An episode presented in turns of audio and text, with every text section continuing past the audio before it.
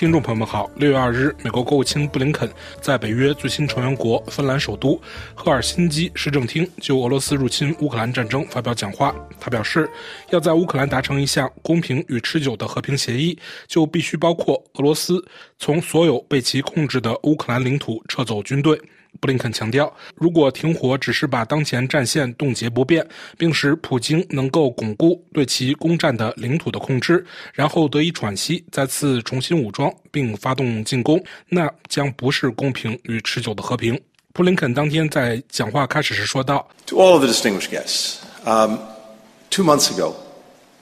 I stood with our allies in Brussels.” As Finland's flag was raised over NATO headquarters for the first time。尊敬的各位来宾，两个月前，当芬兰国旗首次在北约总部上空升起时，我和我们的盟友们聚集于布鲁塞尔。芬兰总统内内斯托宣布，我引用他当时说的话：“芬兰的军事不结盟时代已经结束。”一个新时代开始了，这是一个一年多前还不可想象的巨变。俄罗斯对乌克兰发动全面入侵之前，每四个芬兰人中只有一个支持加入北约；在俄罗斯全面入侵乌克兰之后，每四个人中就有三个人支持加入。对芬兰人来说，设想自己处于乌克兰人的境地并不困难。一九三九年十一月。苏联入侵芬兰，芬兰人民曾经历过这样的情况。与普京总统对乌克兰的所谓特别军事行动一样，苏联的所谓解放行动也谎称是芬兰的挑衅导致入侵。就像俄罗斯人看待基辅一样，芬兰人相信他们会在几周内攻陷赫尔辛基。他们如此自信，以至于在冬季战争开始前就让肖斯塔科维奇为胜利阅兵作曲。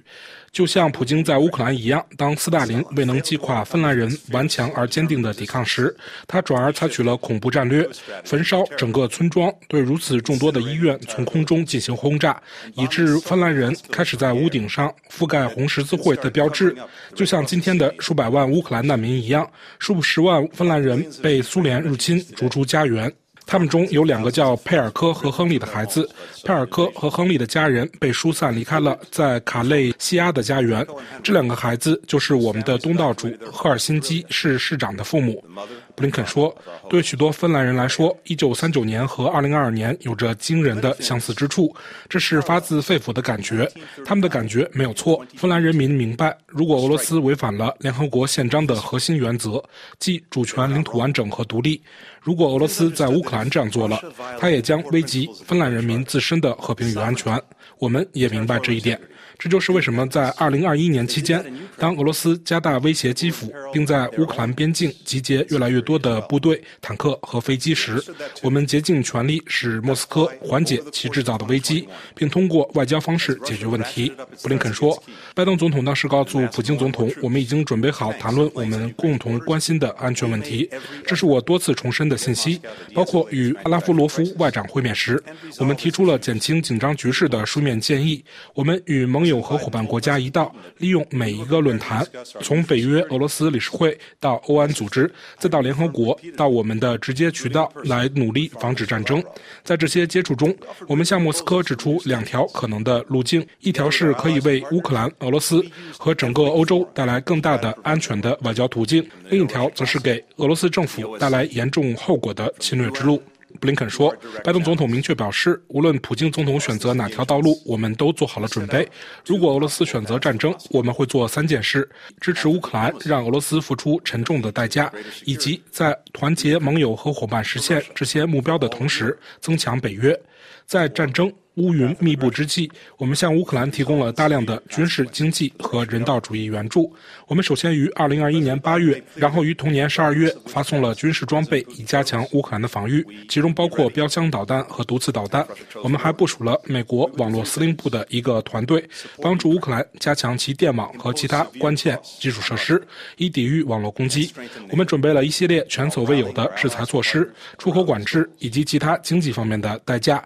以便在俄罗斯。实施全面入侵的情况下，给他带来严重和及时的后果。布林肯说：“我们采取步骤，毫不含糊地表明，我们和我们的盟友将履行捍卫北约每一寸领土的承诺。我们通过不懈努力来团结盟友和伙伴，帮助乌克兰自卫，让普京的战略目标不能得逞。”拜登总统从上任第一天起就专注于重建和重振美国的联盟和伙伴关系。他知道，与那些和我们有共同利益和价值观的国家并肩努力时，我们会变得更加强大。在俄罗斯入侵之前，我们通过与北约、欧盟、七国集团以及世界各地的其他盟友和伙伴共同协调，我们针对可能发生的入侵的规划和战略，展示了这些伙伴关系的力量。布林肯说，在2022年1月和2月决定性的几周里，日益明显的是，再多的外交努力也无法改变普京总统的想法，他会选择战争。因此，在2022年2月17日，我前往联合国安理会，对全世界发出警示：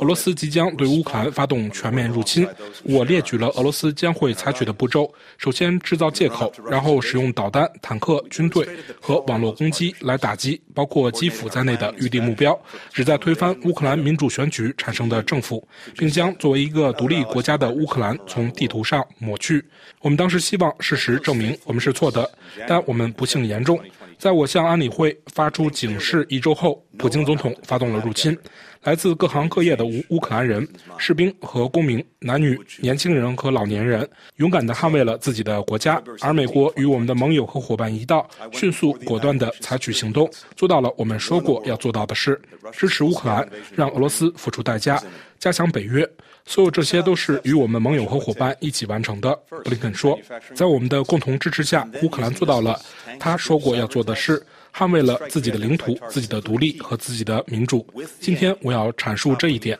以及普京对乌克兰的侵略战争在战略上失败的许多其他方面。它极大地削弱了俄罗斯的实力、其利益和俄罗斯未来的影响力。我还将分享我们对通向公正及持久的和平之路的愿景。当我们审视普京总统的长期战略目标和目的时，毫无疑问的是。俄罗斯今天的状况比全面入侵之前要糟糕得多，无论是在军事上、经济上，还是在地缘政治上。普京本想展示实力，结果却暴露了弱点；他本想制造分裂，结果却促成了团结；他本想阻止的事，却在加速发生。这个结果绝非偶然，这是乌克兰人民的勇气和团结，以及我们与合作伙伴为支持乌克兰而采取的深思熟虑、果断和迅速行动的直接结果。布林肯说：“首先，多年来，普京总统一直试图削弱及分裂北约，谎称北约对俄罗斯构成威胁。事实上，在2014年俄罗斯入侵克里米亚和乌克兰东部之前，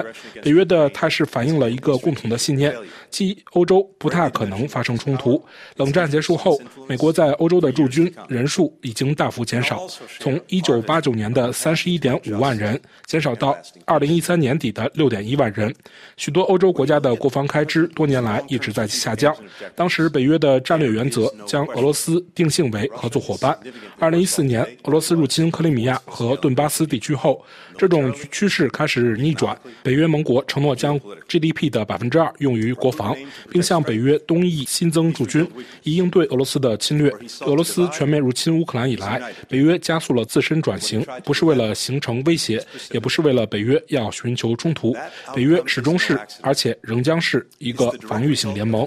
但俄罗斯的侵略威胁以及其剑拔弩张的核威胁，迫使我们加强了威慑和防御。布林肯说：“俄罗斯全面入侵几小时后，我们启动了北约的防御反应部队。在接下来的几周中，包括英国、德国、荷兰、丹麦、西班牙和法国在内的多个盟友迅速派遣了部队、飞机和舰艇，加强了北约东翼的防线。我们将在北海和波罗的海巡航的舰艇数量增加了一倍，并将该地区的战斗群。”数量增加了一倍。美国在波兰建立了第一个永久性军事存在。当然，北约也将芬兰增列为第三十一个盟国，并很快会将瑞典增列为第三十二个盟国。在前往维尔纽斯举行北约峰会之际，我们的共同信息明确无误。即北约盟国致力于加强威慑和防御，更大和更明智的国防支出，加深与印度太平洋合作伙伴的关系。北约的大门向新成员敞开，并持续保持敞开。林肯补充说，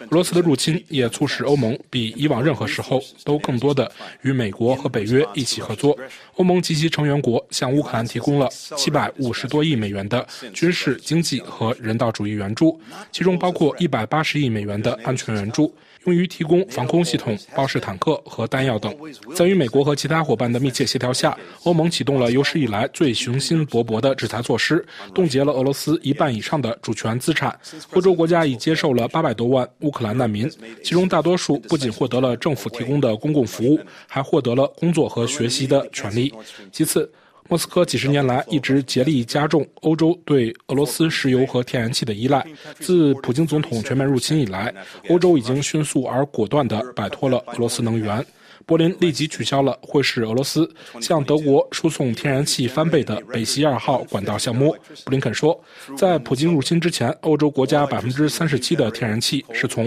俄罗斯进口的。在不到一年的时间里，欧洲已经将其减少了一半以上。二零二二年，欧盟国家通过风能和太阳能发电的占比达到了创纪录的五分之一，比通过煤炭、天然气或任何其他方式发电的电量都多。美国对欧洲的天然气供应增加了一倍以上，而我们的亚洲盟友日本和韩国也增加了对欧洲的供应。与此同时，我们和七国集团伙伴制定的油价上限，使俄罗斯能源停留在全球市场，同时大幅削减了俄罗斯的收益。发动入侵一年后，俄罗斯的石油收入下降了百分之四十三。俄罗斯政府从石油和天然气中获得的税收已经降低，已经降近三分之二。而且莫斯科将无法重新获得在欧洲失去的市场。布林肯补充说，普京总统花了二十年时间，试图将俄罗斯军队建设成一支现代化的部队，拥有尖端武器装备、精简的指挥系统以及训练有素、装备精良的士兵。